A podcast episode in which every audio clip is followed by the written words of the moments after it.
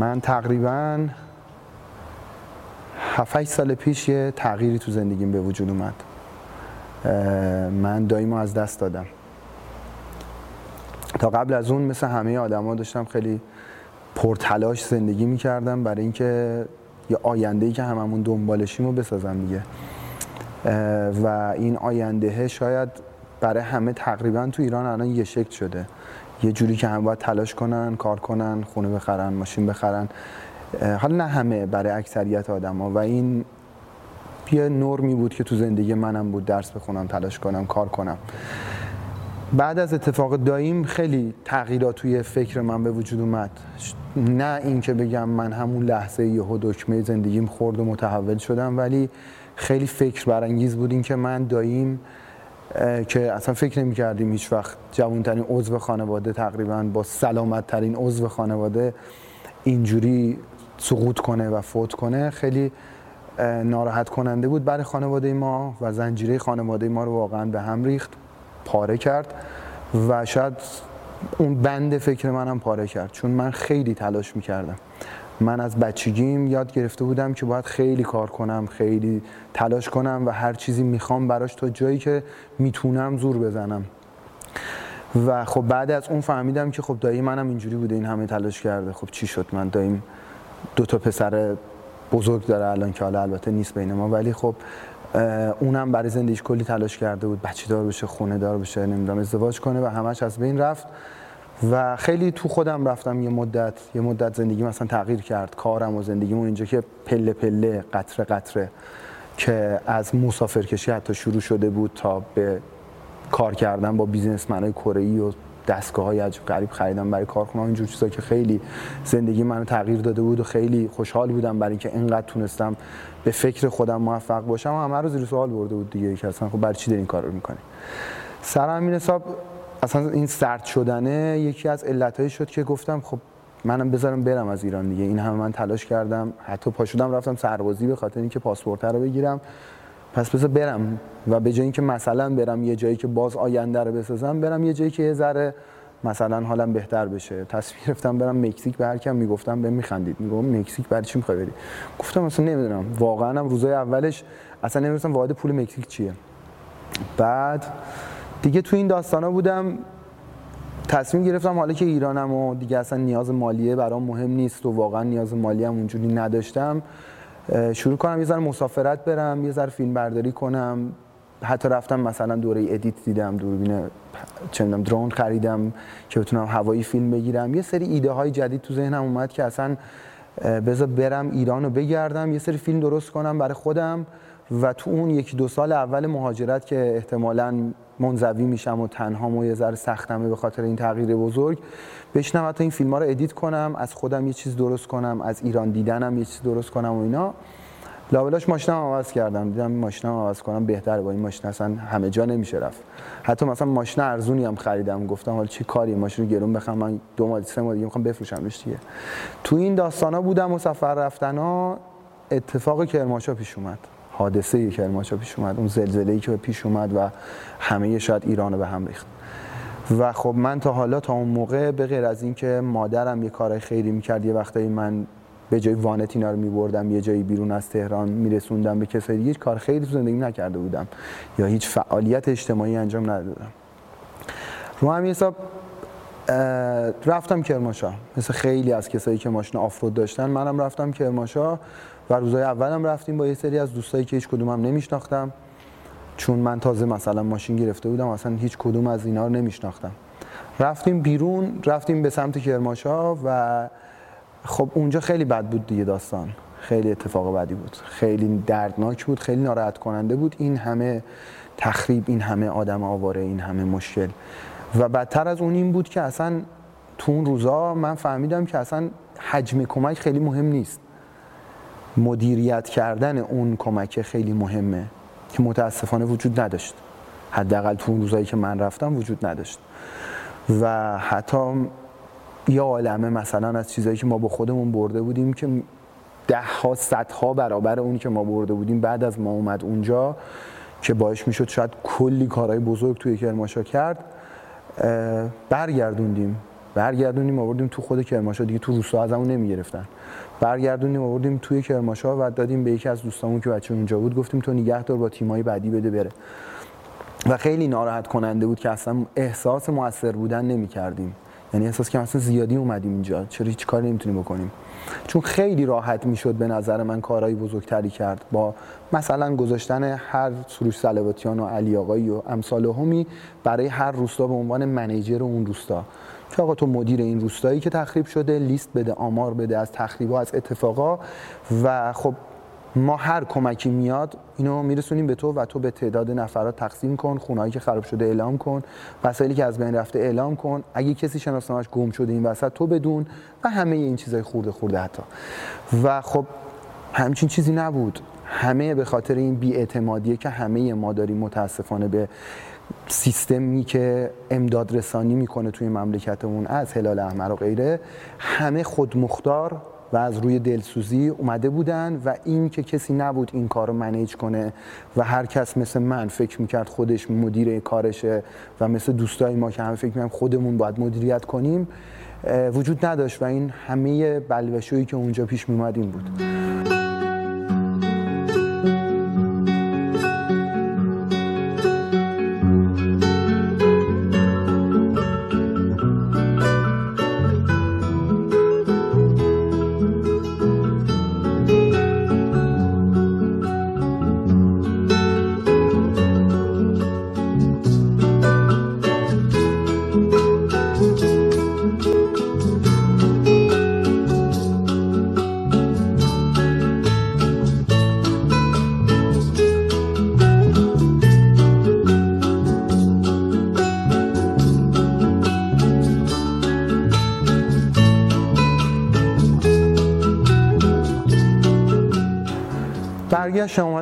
سه چهار روزی ما کرماشا بودیم برگشتیم و واقعا ناراحت از اینکه نتونستیم کاری بکنیم. و اصلا خب خیلی بده دیگه آدم بره یه جایی می‌خواد یه تأثیری بذاره مفید باشه و برگرده هیچ. همه این صحبتی که الان با شما کردم داشتم با برادرم می‌کردم. من یه برادر بزرگتر دارم که هم اسم شما هم هست اسمش سیاوشه. داشتم تعریف می‌کردم براش از ناراحتی که اینجوری شده اونجوری شده. گفت خب چرا نمیری سمت مثلا مرز بلوچستان و کرمان؟ یه جاهای اونجا هست اسمش جازموریانه نمی‌دونم سربازه فلان. گفتم چرا برم اونجا آخه؟ انا مردم کمکایی که دادم برای کرماشا بوده اصلا ربطی به اونجا نداره برای ما اینا رو ببریم اونجا؟ خب اگه می‌بینی می‌تونی کاری بکنی چون تو اون تایم کوتاه من به خاطر اینکه مثلا یه اینستاگرام سفری حالا تقریبا فعال داشتم از آدمام خودم کمک گرفته بودم. گفت تو که تونستی از آدم کمک بگیری؟ زدم کمک بگیر برو اونجا ببین چه خبره. و خب از چیزایی که می‌گفت اصلا غیر قابل باور بود. مثل چیزایی که الان من می‌خوام برای شما بگم و شاید برای کسایی که اینو میشنون خیلی شاید غیر باور باشه. من باور نکردم چیزایی که گفت. شاگردش به هم وصل کرد چون برادر من دانشگاه تدریس می‌کنه. یکی از شاگرداش به من وصل کرد که بچه اون ورا بود. نزدیک به اونجاها. یه سری اطلاعات اون به من می‌داد. هر چی می‌گفت من تو دل خودم می‌گفتم دروغ میگه. مگه میشه. مگه داریم؟ 2018 این ما مگه میشه همچین چیزی آخه؟ بعد این کنجکاویه ثابت کردن دروغای اون پسره و اینکه اگه واقعا وجود داره چرا من نمی‌دونم که من حداقل دو بار سه بار بلوچستان رفتم و همچین چیزی رو ندیدم. دو بار کرمان رفتم همه جاش فیلم برداری کردم و همچین چیزی ندیدم. خیلی سوال بود. چون یه وقتایی ما انقدر اون کاری که داریم براش میریم سراغش و به سمتش میریم برامون مهمه و اولویتی که هیچ رو کنارش نمی‌بینیم. مثل اینکه من الان اومدم اینجا می‌خوام یه چیزی رو بخرم و چیزهای دیگر رو اینجا نمی‌بینم. به خاطر اون چیزی که برام هدفمه. و اون موقع هدف من فیلم برداری از جاهای دیدنی بود و یه چیزایی وجود داشت که من ندیده بودم و ازشون رد شده بودم. خب تصمیم گرفتم یه کاری بکنم. چون تو کرماشا رفته بودم و خب یه کمکی جمع کرده بودم و خیلی عذاب وجدان داشت این که مثلا یه شماره حسابی داده بودم نکنه 10 تومنش مال خودمه نکنه مثلا 100 تومنش مال اونا بوده و اینا. اول از همه رفتم یه حساب جدا باز کردم گفتم حداقل شست رفته هر چیز مال اینجاست قاطی نشه. یه ذره تو همون اینستاگرام اعلام کردم آقا من دارم میرم همچین جایی اگه کسی می‌تونه کمکی کنه به من گفتن شناسنامه ندارن. به من گفتن مثل آدمای اولیه زندگی می‌کنن. خیلی هم گارد می‌گرفتن خیلی هم تعجب می‌کردن حقم داشتن چون اصلا منم خودم اینجوری بودم. به همه هم می‌گفتم آقا صبر کنیم من دو سه هفته دیگه دارم میرم اونجا. برم ببینم چه خبره. اگه راست بود بهتون بازم توضیح میدم ازش. ولی اینی که به من گفتن اینه منم دو سه هفته دارم میرم. به هوا اینکه یه ذره رسانه رو می‌شناسم و یه ذره تصویر برداری می‌کنم اینجور کارا شاید بتونم مثلا جلب توجهی بکنم از اونجا و اونا دیده بشن. چون واقعیت اینه که خیلی از مشکلات توی همه دنیا یا شاید توی مملکت ما بیشتر از ندیده شدن و نشنیده شدنه. راه افتادم توی دوستام آدم پیدا کردن ارتباط گرفتن اینو ببین اونو ببین تو چی کار می‌تونی بکنی؟ تو وکیلی بیا کمک کن تو این کار می‌تونی بکنی کمک کن. و یه چند نفری دور هم دیگه خیلی کوچیک جمع شدیم و تو همین حین یه هشتکی ساخته شد به اسم جازموریان تنها نیست. که اصلا معلوم نبود چی می‌خواد بشه. قرار بود یه تصویر باشه در حقیقت نه یه کمک رسانی خیلی بزرگ. من روز اولی که از تهران بار زدم و راه افتادم یکی از دوستای بلوچم از بلوچستان چون رفته بودم قبلا اونجا اومد پیشم که همراهی می‌کنه چون می‌دونی من ذهنیت نداشتم از اینکه دارم میرم یه جای عجیب غریب. و خب خیلی کمک خوب بود. من روزای اول که جمع کردن کمک ها مشغولش بودم همه چی جمع می‌کردم. حتی یادم یه سری برام تقریبا فکر کنم ده باکس آب میوه آوردن و من گرفتم. اصلا بردن ده box آب میوه از تهران دو هزار کیلومتر اون برتر همین الان خودم به خودم میگم برای چی آخه؟ ولی خب دیگه هر چی بود و دوست داشتم ببرم به هر کاری یه سری های غذایی و بهداشتی اینا خرید کردیم و راه افتادیم رفتیم اونجا. راه افتادیم تا دو روزی تقریبا یه روز و نصفی تو راه بودیم. به هدف به سمت جنوب کرمان شهری به اسم قلعه‌گنج در حاشیه تالاب جازموریان. صحبت جازموریان تنها نیستم.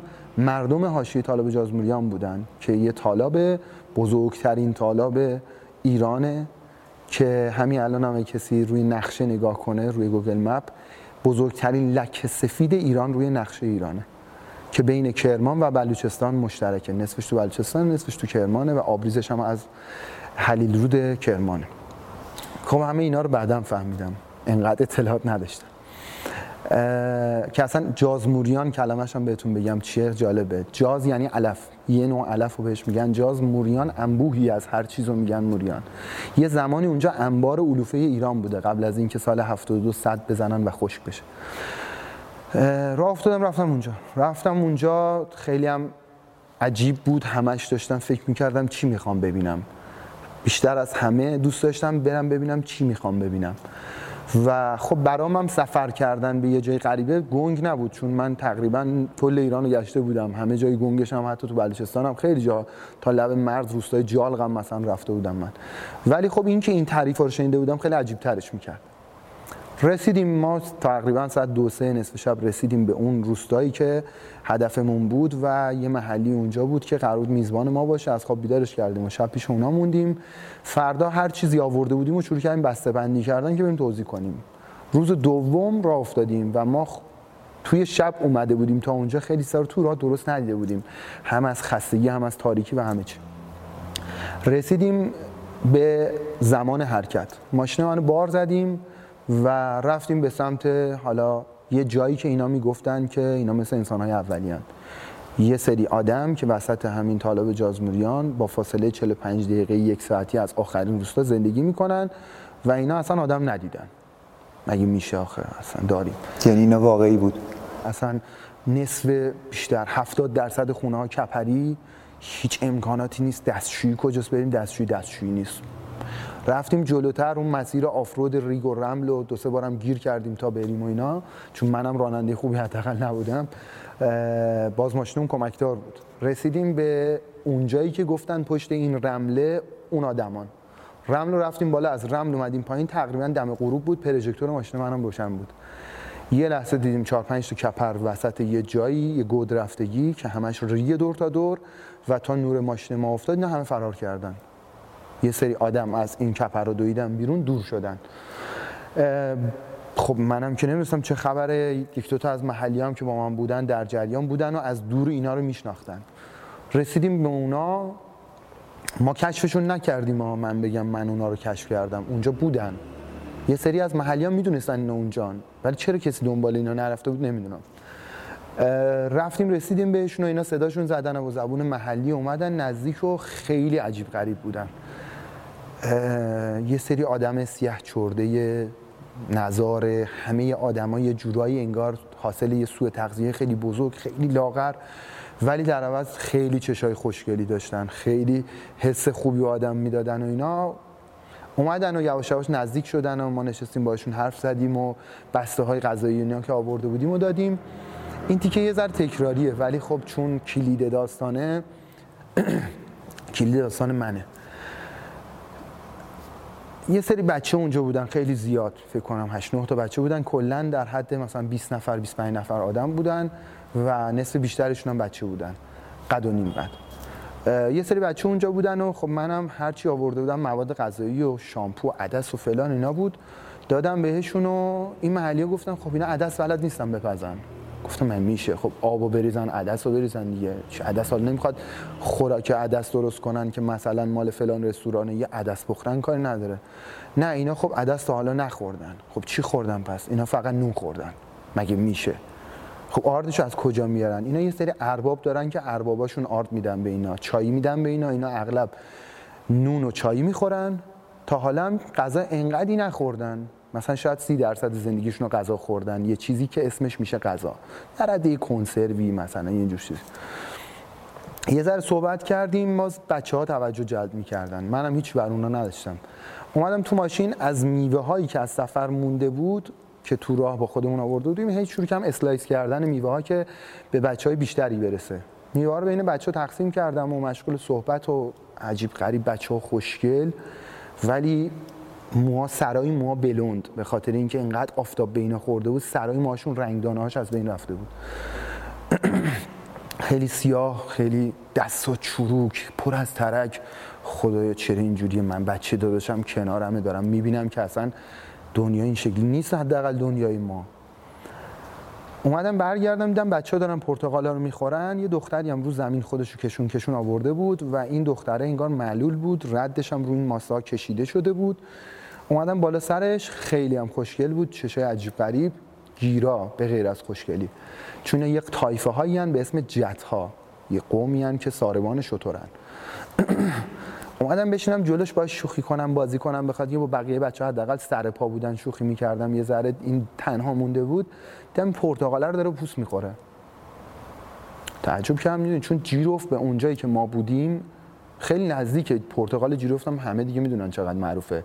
همون جاهایی هم که ما بودیم که شب قبلش اونجا خوابیده بودیم خودشون می‌گفتن ما تا 20 سال پیش لیمو داشتیم درخت لیمو داشتیم. پس اصلا چیز عجیبی نبود. یه وقتی مثلا میگی من دراگون فروت نخوردم تو ایران خب آخه نداشتیم که بخورم. ولی اونا اصلا لیمو می‌دونن چیه. جیرفتم انقدر نزدیک یعنی چی؟ به این محلی گفتم می‌تونیم با پورتا پوست می‌خورن گفت آخه نخوردن. و خب خیلی عجیب غریب بود. اصلا قابل توصیف نیست. می‌دونی؟ الان بعد از سه سال خورده ای هر سری من تعریفش می‌کنم خودم اذیت میشم. چون حس کردنش با گفتنش خیلی فرق می‌کنه. اومدیم نشستیم تو کپرای اینا هی صحبت. اصلا آدما گنگ. یعنی مثلا نونه کنارش بود. می‌گفتی نون به من بده با همون زبون محلی دو سه بار باید بهش می‌گفتی که متوجه بشه. چند سالتونه؟ نمی‌دونیم. نمی‌دونیم هم نه. چند سالته؟ چند ماه تو حامله ای یه خانم حامله هم توشون بود. ساعت چنده؟ الان چند شنبه است؟ هیچی. روزای اول من می‌گفتم اینا مثل مثلا دور از جونشون مثل مثلا گرگ زندگی می‌کردن. ولی الان یه ذره انگار بیشتر بهشون ارق دارم بیشتر فهمیدمشون و درکشون کردم میگم اینا مثل باد بودن. مثل درخت بودن مثل چشمه بودن. کاملا طبیعی. یه انسان های کاملا طبیعی که از دنیای مدرن ما فقط یه موتور داشتن که اونم ارباب خریده بود که باش دنبال شطورا برن اگه گم شد. یه موبایل هم یکیشون داشت که بهش داده بودن که آقا یه وقتی مثلا چیز شد بهت زنگ بزنیم. هیچی. بقیه اصلا نمی‌دونستن دنیا چه خبره. امروز چند شنبه است؟ نمی‌دونیم. اصلا ما بای دیفالت یه آگاهی از زمان داریم. این که شما من بهت میگم فردا ساعت 6 هم دیگه رو ببینیم می‌دونی که فردا میشه 24 ساعت دیگه ساعت 6 الان ساعت 4 میشه 26 ساعت دیگه مثلا به جای 24 ساعت. ولی اصلا همچین چیزی هم نداشتن. مفهومی از فصل هفته ماه سال هیچ کدومو نداشتن. و از اون بدتر اصلا شناسنامه هم نداشتن. و جالب این بود که مادر بزرگ سامیه بعدا من فهمیدم مادر بزرگ اونا سجل شاهنشاهی داشت. ولی اینا هیچ کدومشون بی بهره بودن هیچ کدومشون شناسنامه نداشتن. و توشون این بچه می‌گفتن سامیه می‌گفتن به اندازه سن خدا رحم این نخوابیده. مگه میشه؟ سن خدا رحم تقریبا به یه بچه یک سال و چند ماه یک دو ماه می‌خورد. حالا شاید چون سوق تغذیه داشت ریستر بود یه سال و چهار پنج دو و خب این سامیه که نخوابیده چرا نخوابیده؟ چون سامیه تمام استخوناش دفرم بود. و بعدا که تو مرحله دکتر اینا ما فهمیدیم که یه نرمی استخوان خیلی شدید داشته که همراه شده با یه سوء تغذیه خیلی بزرگ و دکتر نرفتن و همه اینا که پر از شکستگی های مختلفه که بدون هیچ اقراقی سامیه فقط انگوش داشت کف دستش و قرص صورتش شکستگی نداشت. دنده هاش ستون فقراتش ساق دستش بازوش کتفش آرنجش خاطر سوء تغذیه. به خاطر یه نرمی استخوان که شاید حاصل یه ازدواج فامیلی بوده همراه با سوء تغذیه شاید حتی سوء تغذیه مادر باردار و همه این داستانا و نداشتن بهداشت و نرفتن دکتر. چون هیچ کدومشون تا حالا از اونجا بیرون نیومده بودن. فقط از این نقطه به نقطه دیگه در 3 4 کیلومتری اونجا جابجا جا می شدن اونم به خاطر اینکه برگای سر خارا کم می‌شد و شطورا دیگه اینجا چرا نداشتن. یه 3 کیلومتر 4 کیلومتر با شطور می‌رفتن اونورتر اونجا کپراشون رو دوباره می‌زدن 4 5 ماه اونجا بودن 4 5 ماه اینورتر همین تو این محدوده کلا 20 کیلومتر مربعی. توی بیمارستان سامیه رو بستری کردیم و رفتیم تو کار اینکه خب یه آشنا پیدا کنیم. این سامیه که شناسنامه نداره که مثل آدم فضایی رو یه جوری باید با هواپیما بیاریم تهران دیگه نمی‌شد که اینجوری بیاریم. آشنا پیدا کردن و دوستایی تو همین اینستاگرام پیدا شدن که کمک کردن. سامیه و مادرش رو آوردیم تهران. سامیه عاشق رنگ قرمز بود. یعنی ما هر سری بهش هرچی می‌دادیم می‌گفت قرمز. به قرمز هم میگن سرخ. گفت سرخ به من بدین مثلا. حالا با همون زبونی بی زبونی. روزی که سامیه رو آوردیم تهران توی فرودگاه تیم پرسپولیس داشت سوار هواپیما می‌شد بره برای یه بازی فکر کنم با زوباهن. و این اصلا خودش اولین چیز عجیب زندگی من بود که چرا این قرمز دوست داره اینا اینجان و من سریع آوردمش پیش اینا با وجود که سامیه آدم ندیده بود. سامیه تا اون لحظه چیزی که خورده بود نونی بود که زیر خاک میپختن. خاکی که با آتیش داغش می‌کردن روی بیابونو زغالاشو می‌زدن کنار. خمیره که آردش رو از ارباباشون می‌گرفتن و خیس می‌کردن بدون خمیر مایه و نمک و هرچی مینداختن وسط اون خاکه. که حالا فیلماشم من دارم. خاک داغا رو باز می‌دادن روش و اون مثل سیب زمین تنوری میپخت. و یهو اون آدم از اونجا شاید عجیب قریب ترین اتفاق شاید 100 سال اخیر ایران بود که ما آوردیمش تهران برای سامیه. که رسید به یه فرودگاهی سوار هواپیما شد تو بندر عباس. هواپیما چیه؟ گریه گریه. این همه آدم ندیده.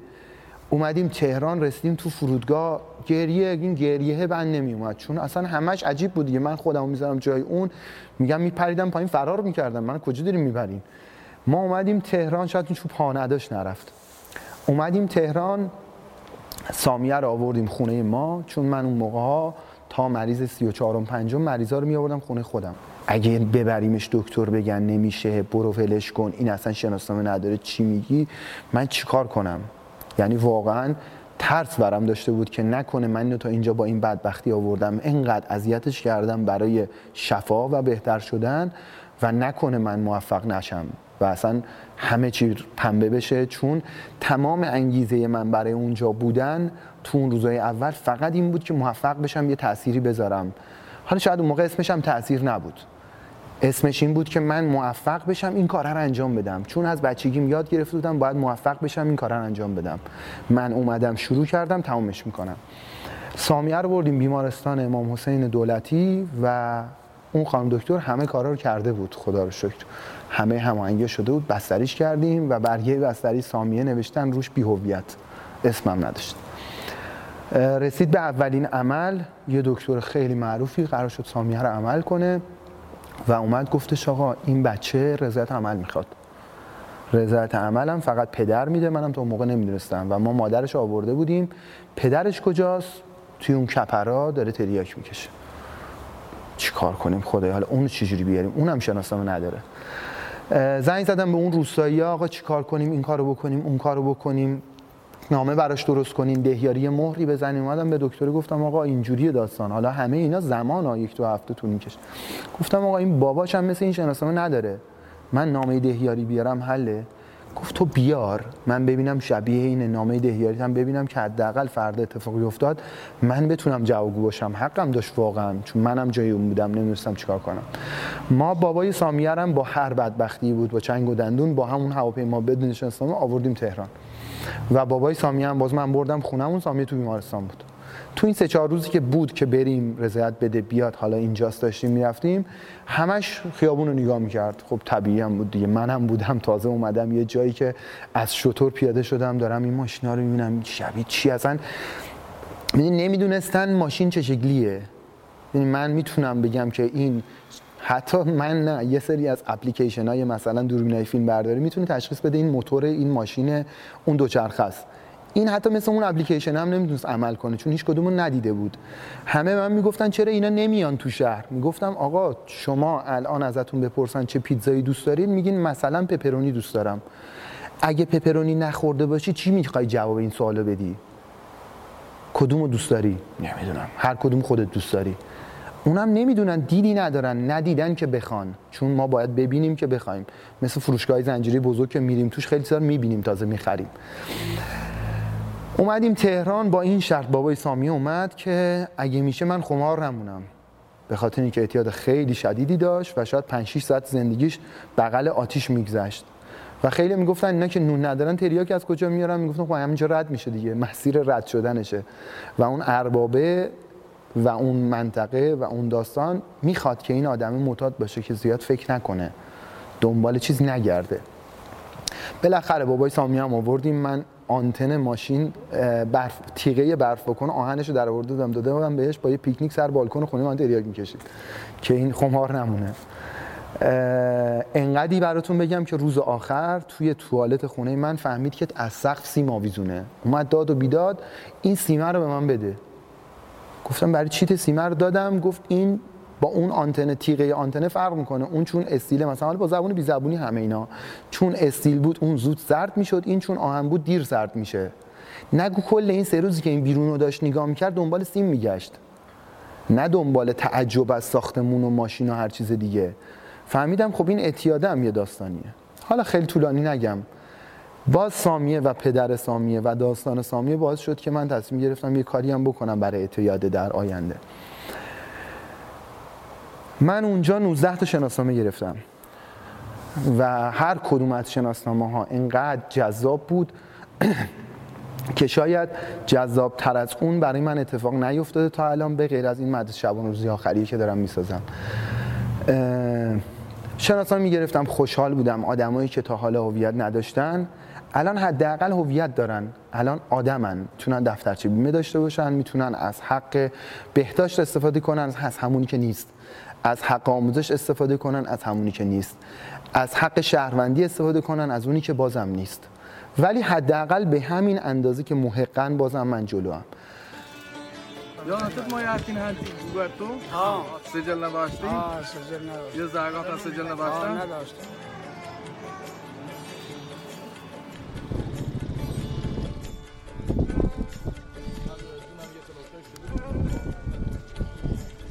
این جانب من دوست عبدویی اصل شناسنامه خود را در تاریخ امروز 8 سه فلان از سروش دریافت کردم.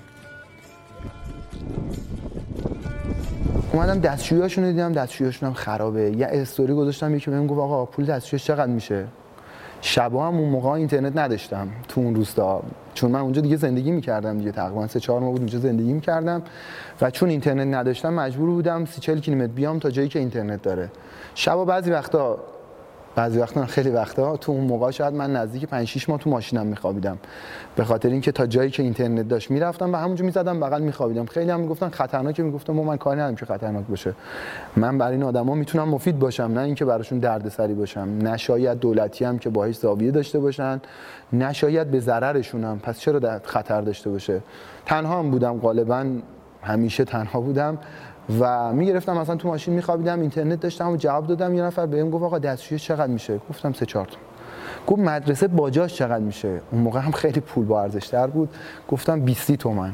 گفت آقا بساز مدرسه رو. ما شروع کردیم مدرسه رو ساختن و دستشویی رو ساختن و کارشکنی آموزش پرورش و کاری. شد اولین مدرسه به خاطر اینکه می‌دونستم که این بچه ها می‌خوان اونجا برن. لابلای این روزای درمان سامیه که همچنان ادامه داشت و من اونجا بودم تو جنوب کرمان و سامیه همچنان تهران بود که کسی بهم می‌گفت چی شد اینجایی؟ میگم می‌گفتم نمی‌دونم چی شد. ولی هرچی از سامیه الان خونه ماست من اینجام تو خونه سامیه اینا. این اتفاق عجیب اون روزا بود. فهمیدم که سامیه یکی دیگه از مشکلاتش اینه که بهداشتش رعایت نشده. به خاطر اینکه پاهاش به هم چسبیده بود به خاطر معلولیت یه عفونت زنانه ای هم داشت حالا دخترانه ای هم داشت. به خاطر دستشویی نرفتن فهمیدم که اصلا اینا دستشویی هم که ندارن. یعنی بدون اقراق از لیستی که از بخشداری قلعه گنج من گرفتم فهمیدم که بالای 50 درصد من خودشون می‌گفتن بالای 50 درصد چون دروغ همیشه میگن بالای 70 درصد به نظر من فاقد سرویس بهداشتی هن. یعنی چی؟ مگه میشه ما در خونهمون رو باز می‌کنیم توی معماری اولین جای ورودی خونه سرویس بهداشتیه؟ خب مگه میشه همچین چیزی که اولیه ترین چیز زندگی شهر شهری یا روستایی به حساب میاد و اینا ندارن؟ نه ندارن. میرن تو دشت دستشویی می‌کنن. با چی خودشونو پاک می‌کنن؟ با یه آفتابه مسی که ما تو خونه تو دکوری می‌ذاریم. که بعضی از آدم زرنگا میومدن آفتاب مسی اینا رو ازشون می‌گرفتن بیاین دو تا آفتاب پلاستیکی بهتون میدیم. توی روستاها حالا نه تو اونجایی که سامی اینا روز اول بودن. آب داشتن یعنی؟ آب در حد قنات و چاه و تو بعضی از روستاها لوله کشی موقت. آبی که مثلا دو روز از هفته رو داشتن و بعضی که ذره وضعشون خوب بود یه تانکری داشتن که آب رو دپو می‌کردن برای اینکه استفاده کنن. توی اون روزای اول که سامیه اینا رو پیدا کردم دیدمشون پیدا کردن. شاید کلمه خوبی نیست. اونا چون نه تانکر داشتن نه آبی خیلی جلو دستشون بود آبا رو توی دبه هایی که داشتن حالا دبه روغن و ریکا و یه چیزایی که معلومات از کجا به اونجا رسیده تو اون جمع می‌کردن و به خاطر اینکه گرم نشه چون اونجا خیلی گرم بود. تابستون اولین تابستونی که من اونجا بودم چون تولد من سی که خورداده قشنگ یادمه. سی و یک خورداد یعنی یه روز مونده به شروع تابستون توی سایه 54 درجه من خودم دما زدم. توی اتاق 6 متری یه کولر 18 هزار روشن بود. ما تکیه به دیوار نمی‌تونستیم بدیم. که اینا تو اون گرما و تو گرمای تابستون وسط اون بیابون بودن. و خب برای اینکه اون آب قابل تحمل با تحمل باشه این پارچه روش میپیچیدن خیسش می‌کردن که باد می‌خوره یه ذره خنک بشه بدنش و توشو خنک کنه. سامیه تهران بود. تا اینکه من اومدم تهران و تصمیم بر این شد که منطقی نگاه کنیم به شرایط سامیه. با دکترایی که سامیه رو درمان کرده بودن چون سامیه تقریبا تا آخرین سری هفت بار عمد شد که فقط پاهاش صاف بشه. مرحله بعدی ستون فقرات بود بعد لگن بعد گردن بعد دستاشو یه پروسه‌ای که شاید 15 سال طول می‌کشید. فقط 5 سال ستون فقراتش طول می‌کشید. خب منم احساساتی و دوست داشتم همه کار بکنم برای سامیه چون همه انرژی محرک اون روزای من چشای سامیه بود. دیگه خب منطق باخته بود دیگه. باید یه کاری می‌کردم شروع کردم با خانوادهش صحبت کردن که آقا بیاین من تهران یه جایی مثلا توی لباسون یه باقی پیدا کردم شما سرایدار اونجا بشین. آدمای خوبی هم هستن. یه پولی بهتون میدن یه کاری هم بکنین. یه جایی دور افتاده از شهر هم از خیلی عجیب شاید براتون نباشه. بچه‌هاتون هم مدرسه برن حالا که شناسنامه دار شدن. سامی هم نزدیک باشه. شاید من فردا مثل دایی مردم. من نیارم اینو 5 6 سال دنبال ستون فقرات بعد بمونه با کلی آهن تو کمرش که دیگه هیچ هم نیارتش تهران. حداقل نزدیک باشه. سروش نشد یکی دیگه. سروش نشد سیاوش داداشش. سروش نشد علی رفیقش. یکی ببرتش دیگه کارش را بیفته. قبول نکردن و چه بهتر که قبول نکردن. چون یه ذره گذشت این احساسات ضعیف شد. منطقه گفت که آقا با دکترا من صحبت کردم همراه اون خانم دکتری که دوستم بود گفتن آقا این شاید تا آخر عمرش 15 20 سال دیگه بیشتر نمونه. و تو می‌خوای 15 سال از این 20 سال حد اکثری که می‌خواد بمونه تو بیمارستان باشه. بذار با همینی که هست حداقل الان درد نداره بره همینجوری زندگی کنه. بهتر از اینه که این بیاد اینجا هر روز یه جا شما پاره کنیم. هر روز یه پیچی به یه جایی از بدنش بزنیم و سامیه درد می‌کشید. انقدی درد می‌کشید که نمی‌تونستم بهش مورفین بزنم به خاطر اینکه انقدر ضعیف بود که با مورفین زیاد بعد از بیهوشی ممکن بود بمیره. پس براش ما یه دستگاهی خریده بودیم که قطره چکون دکمهشو خیلی دردش میگه پرستار میادم می‌زدن یه قطره مثلا مورفین وارد سرومش بشه. وارد رگش بشه که یه ذره آرومش کنه و هی سعی کنیم باز این درد بکشه ولی حداقل نمیره. انقدی درد که یادم نزدیکای عید 97 بود من ماهی خریده بودم. برای مثلا سفره حفسین و اینا. این دوستم که بالا سر سامیه بود زنگ زد گفت سروش سامیه بند نمیاد از گریه. و چون یه ذره از من میترسیدن و شاید دوستم داشتن مثل یه رابطه مثلا شبیه پدر فرزندی من سری رفتم بیمارستان و رسیدم اونجا و رفتم بالا سر سامیه. و این دوستم گفت آره حالش بد و کل بیمارستان سر و صدا و چون یه خانه بود دوستم که اون موقع مریضا رو دکتر می‌برد و اینا گفت بیا یه کاریش بکن یه جوری باش حرف بزن آروم بشه. تا من رسیدم بالا سرش و این ماهیا رو دید و اینا اصلا انگار دنیا عوض شد. چون سامیه تا حالا موجود زنده تو آب ندیده بود. تنگ ماهیا رو گرفته بود می‌زد تو کله این ماهیا می‌گفت ویشکولی ویشکولی می‌زد تو سر اینا. حالا اصلا ویشکولی چی میشه نمی‌دونم. می‌زد تو سر اینا که براش یه چیز عجیبی بود. مثل اینکه الان ما یه سفینه ببینیم یه نوری ازش یه مثلا موجود بیاد پایین. همینه دیگه. ماهی ندیده آب اینقدر ندیده. آره اینا رو داری تعریف می‌کنی من همش همین تصویر میاد جلو چشم. انگار اون قحطی زمان قاجار که نه راه بود نه آب بود نه واکسن بود نه انگار یهویی پرت شدی اونجا. آره دیگه خیلی دردناک بود. و برای من از همه دردناکتر بود چون برای دیگران تعریف می‌کردم یه راه فراری داشتن که فکر کنن سروش دروغ میگه. ولی من خودم که چشام به خودم دروغ نمی‌گفت. بگذریم. هی اومدیم جلو و تصمیم بر این شد که دیگه سامیه رو عمل نکنیم. سامیه رو آوردیم تهران آوردیم جنوب کرمان خونه هاشون یه ذره سرسامون دادم منو. براشون شروع کردم دستشویی ساختن. دستشویی ساختن شد. یه هشتگ دیگه می‌سازیم برای پاکی.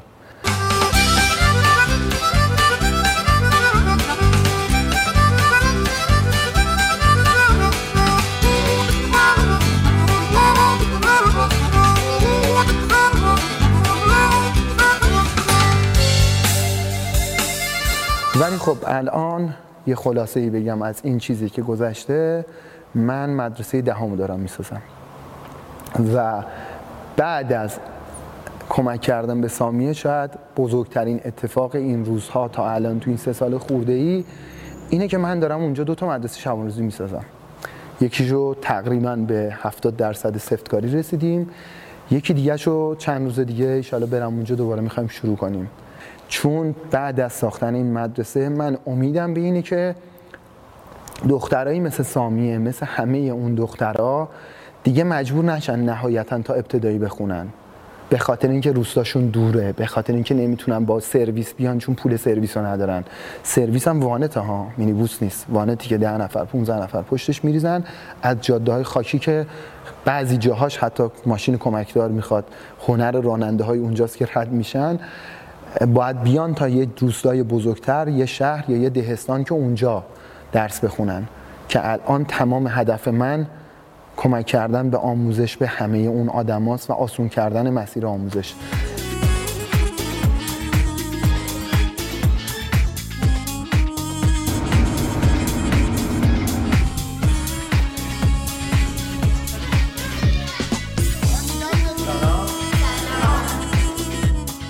یا وقتی تقاضای این دختره بالا میره به خاطر آگاهیش به خاطر کیفیتش دیگه این دختره یه پسر معتاد رو نمی‌خواد. و اون پسر میدوه میاد سراغ سروش میشه پنجاه و یکمین معتادی که سروش می‌بره ترک بده. چون من تا الان پنجاه و نفر پنجاه نفر رو تقریبا بردم برای ترک اعتیاد. می‌دونم که الان رسیده به اینجا که داری مسئله ترک اعتیاد رو مطرح می‌کنی بعد از اون بخش بهداشت که بله. چون اینستاگرام تو دنبال می‌کنم همین فضای social network و اینکه تعریف می‌کنی و اینکه من خوندم اینا رو و قبلا شنیدم و برام شبیه اون رئالیسم جادویی مارکز بود. ما آرتیستی ما خوردم همچین قرتی به قضیه نگاه می‌کنیم و بعد به خودم میگیم که ولی واقعیت داره. من اون مندوس رو خوندم قصه شو که تو قصت میگه این مندوس دوبار شهر رو دیده بود. بعد میگم مگه دارم مارکز می‌خونم؟ چی داری میگی؟ یعنی چی که نمی‌دونن چند دوم از چند ساعت از چه هفته یعنی چی که ماشین می‌بینن فرار می‌کنن؟ و انگار یهو پرت شدی به یه زمانی از تاریخ ما خب شاید تو ایرانم 100 سال 200 سال پیش یه زمانی همین وضعیت خیلی عادی خیلی جاها بوده که بهداشت نباشه مدرسه نباشه. همه جا لابد این بوده و اینا انگار تو زمان فقط عقبتر موندن. 200 سال پیش شاید همچین چیزی خیلی جایی بیشتری بوده.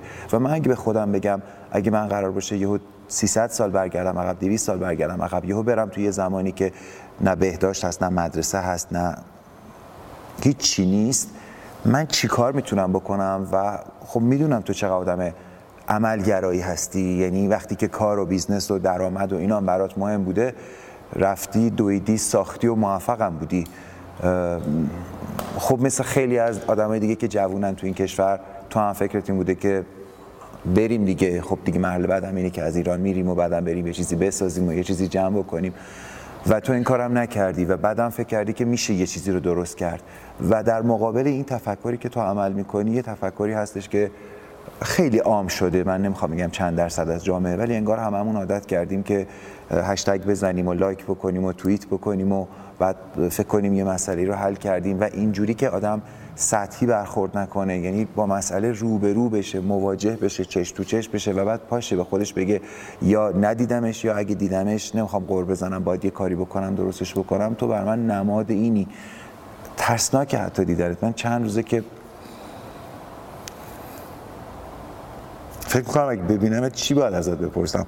اگه اینا ازت بشنوم بعدش باید چیکار کنم؟ ولی بنز خودم سعی می‌کنم این قصه الهام بخش و عجیب رو کمک کنم برای انتشارش برای اینکه فکر بکنیم به جای همه این چیزا لابد میشه کاری هم کرد تو معنی خوشبختی و موفقیت و شادی تو زندگی چیه؟ ما بخش بزرگی از زندگیمون رو به نظر من برای مقبولیت اجتماعی میگذرونیم مقبولیت اجتماعی که هر کس یه جوری به دستش میاره. شما به عنوان یه آرتیست یه نفر به عنوان یه بازیگر یه نفر به عنوان یه ثروتمند یه نفر با ماشین یه نفر با موبایل یه نفر با مدل مو با مدل ریش هر کس یه جوری. و هر کس اینو میگه نیست به نظر من باید بره تو خلوت خودش حساب کتاب بکنه. مقبولیت اجتماعی چیز بدی نیست. من الان از این که آدما دوستم دارن لذت می‌برم. از اینکه می‌تونم به چیزایی که فکر می‌کنم تبدیلش بکنم به اتفاق عملی لذت می‌برم. از اینکه می‌تونم آدمایی خوشحال کنم برای آدمایی مؤثر باشم لذت می‌برم. و از اینکه من روزی که بمیرم شاید یه اثری یه ردی یه نشونه مثل یه تابلوی نقاشی از یه هنرمند از من باقی بمونه لذت می‌برم. چون به نظر من من این زندگی که بهم داده شده از طرف خدا هر چیزی انرژی کائنات یا هر چیزی که هر کس اعتقاد داره به من داده شده مثل این تیشرت هست که من یه نفر کادو داده. اینو همیشه مثال می‌زنم. که دوست داره اینو تن من ببینه. اگه من به شما یه خودکاری یه کفشی یه تیشرتی یه شلواری یه چیزی کادو بدم کیف می‌کنم وقتی تنت ببینمش. قطعا اونی هم که اینو به من داده اگر انرژی ماورایی اگه خداست هر چیزی با هر اعتقادی داره کیف می‌کنه می‌بینه من مصرفش می‌کنم. پس من تا تشو مصرف می‌کنم. اینقدری که رشته رشته بشه. یه موضوعی هست که من بهش نگاه می‌کنم و اونم اینه که ماها همیشه همه جا در واقع این مقدس سازی وجود داره. و گرایش به تقدس در واقع وجود داره. یعنی توی قصه های اساتیری و حتی دینی چه در فرهنگ اسلامیش چه در فرهنگ مسیحیش مثلا. یه تصوری وجود داره انگار که مسیح وقتی که بر صلیب بوده لابد خیلی هم خوشحال بوده و می‌گفته من که دارم میرم پیش پدر آسمانیم حالا شما می‌خواین منو میخم بکنین. و یک نگاه قشنگتری هم هست در انجیل مرقس که میگه آخرین کلام مسیح در صلیب اینه که الهی لمازا ترکتنی. یعنی اجازه میده که بفهمی به عنوان آدم که اونم مثل تو یه آدم بوده که درد و ترس و شک رو حتی به عنوان یک پیامبر می‌تونسته تجربه بکنه. و این در واقع اون تقدسی رو که براش درست کردیم که کمک می‌کنه که ما راحت بشیم. بگیم خب این فرزند خدا بود دیگه. من که نمی‌تونم کاری که این کرده رو بکنم. مسلما بر تو هم پیش میاد. خب به هر حال خیلی آدم تو برخورد می‌کنم و تعجب می‌کنن که چی کار داری می‌کنی؟ تو که شبیه منی بچه تهرونی. با کلی جاه طلبی و با یه تفکری که همه چی رو می‌برم می‌سازم. می‌دونم تو از آدمایی هستی که تو کار و زندگی شخصیت هم نه برات معنی نداره و کلا همه چی و تو حرفات هم مشخصه. تو هیچی برات صد نیست هیچی برات ایستادن نیست. همین کارکتر کاملا مشخص شماست و همون موقع هم که کار می‌کردی یا کار درآمدی هم می‌کردی معلومه که این آدم بهش میگن انبیشه و خیلی هم موفقه و جاه طلبه و بلند پروازه و پرکاره و نم که نمیاره. خب معلومه که این آدم می‌سازه و جمع می‌کنه و میره جلو. به فرمون موفقیتی هم که ما تعریف می‌کنیم برای خودمون جمع کردن یه سری اندوخته که بخوای اسمش رو بذاری ثروت خب اصلا سخت نیست. اصلا برای تو سخت نیست. مفهوم ثروت کلا تو دنیا همه جوره داره عوض میشه. الان دلار تبدیل شده به بیت کوین و میگیم اصلا یعنی چی؟ یه چیزی تو هواست. این چیه داره جمع میشه؟ و من هم هی فکر می‌کنم که اگه 500 سال دیگه که به هر حال می‌رسه همه چیزایی که دور برای من تبدیل به خاک میشه اینو اینو اونو من هممون با هم دیگه داست این د ویند خاکیم در باد میچرخیم. چی میمونه؟ چی به اسم ثروت میشه؟ باقی بمونه چی می‌تونه ارزش باشه و من دنبالش بگردم برای این عمری که خدا داده بهم؟ و هی خودم هم می‌پرسم که خب چجوری باید با دنیای خودم برخورد بکنم؟ و تو بر من در واقع نماد همین مفهومی هستی که اگر چیزی رو به عنوان ارزش برای خودت تعریف کردی تشم در میاری. یعنی اگه این برای تو ثروت باشه امروز تو معنی زندگی تو جمع می‌کنی و انزی گنجم جمع می‌کنی. اگر مطمئنا فردا یه آدمی با کارکتر تو. یه چیز دیگه براش معنی ثروت پیدا بکنه می‌دونم تهمونم در میاری. چون آدم وایستادن هم نیستی. آدم ساختن و در واقع همه راه ها رو درست کردن و باز کردن هستی.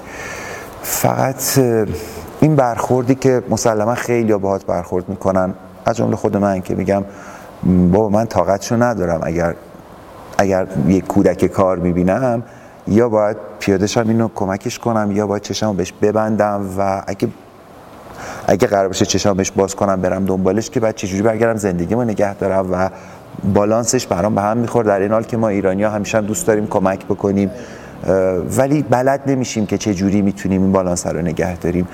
و یه جوری همون نگاه مقدس سازی هست. طبیعتا شما با این تیپولوژی اینجا نشستی که اینقدر امروزی این تیپولوژی شما به عنوان جوونی که نشسته و حالا اینم تیپشه دیگه. خیلی جا یه شکلی هم درست می‌کنن یه لباسی و یه نگاهی به دور و یه آهی و یه انگشتری با یه نوشته ای و یه قیافه ای که هر چقدر بیشتر یه آدمی شکل یک مفهوم معنوی باشه به نظر من دورتر میشه ازش چون اصلا خود همون هجاب میشه بر اون حقیقت که باید باشه. تو باید چجوری برخورد می‌کنی وقتی آدم ازت می‌پرسن که چجوری دو دوتاشو چهارتا کردی؟ چجوری این تصمیم رو گرفتی؟ چجوری با این نگاه برخورد می‌کنی؟ تعریفت از اون ثروتی که داری جمع می‌کنی چیه؟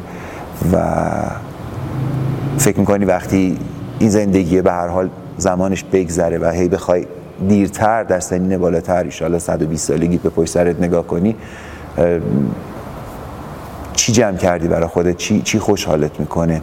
تعریف خودت نگاه خودت نسبت به زندگی که داری میگذرونی چه خواهد بود؟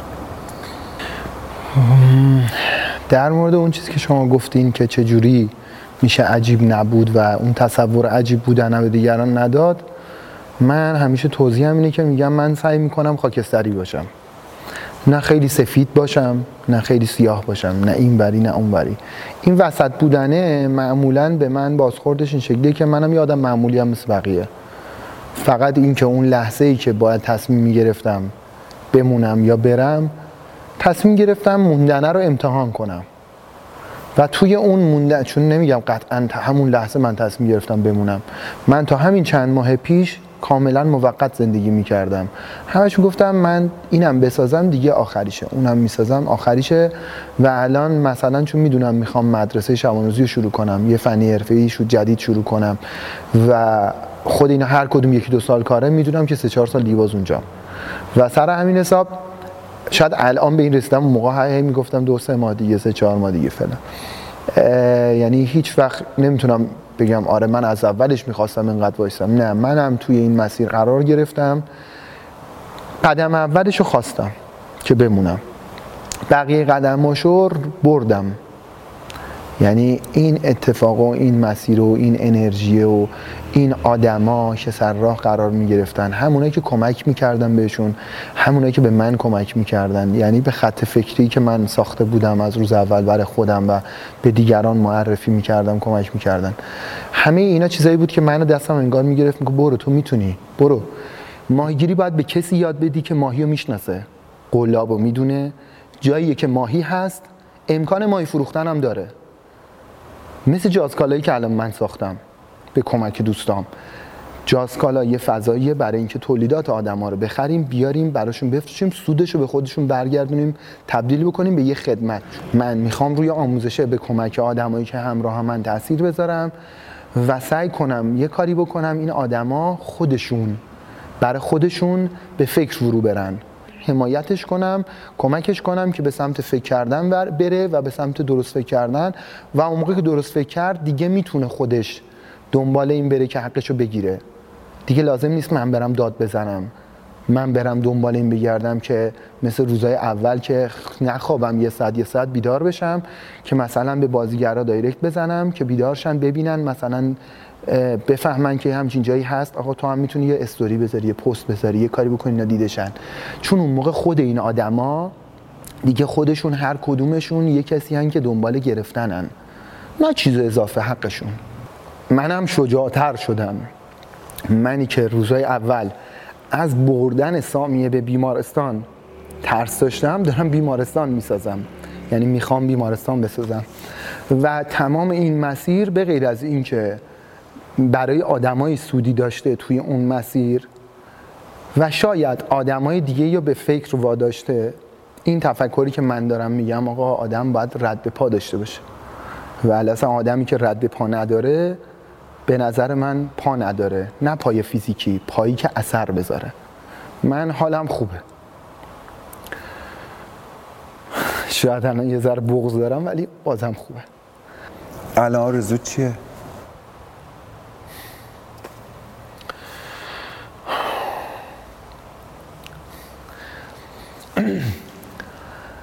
یه مسابقه خیلی بزرگی دوست دارم اونجا را بندازم. که برنامه ریزیشم کردم. که به نظرم می‌تونه کاری کنه کلی آدم بیاد اونجا.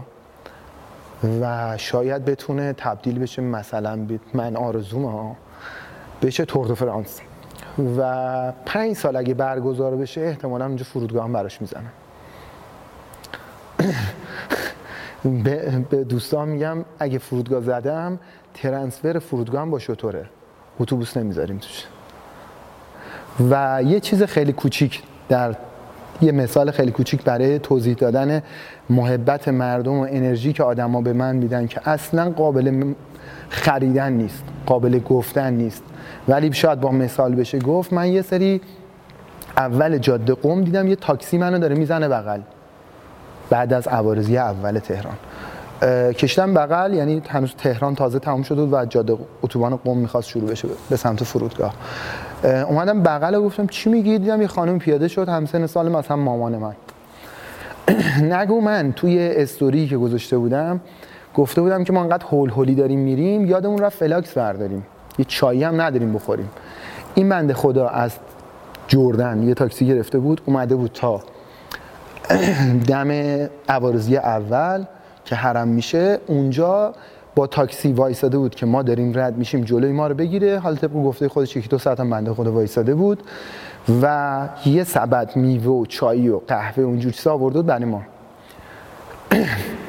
من تا آخر عمرم به نظر خودم اگه کار می‌کردم ساعت اینمو می‌کردم اون صفحه آبی اینو با کفشم ست می‌کردم اونو با اونم ست می‌کردم خودکارم رو با سر رسیدم و داستانه که آخر درگیرش بودم به خاطر اینکه فکر می‌کردم با اینا می‌تونم مقبولیت اجتماعی به دست بیارم. اگر همه اونا هم داشتم هیچ کس برام این کارو نمی‌کرد. خیلی باحال بود. خیلی هم تکرار شده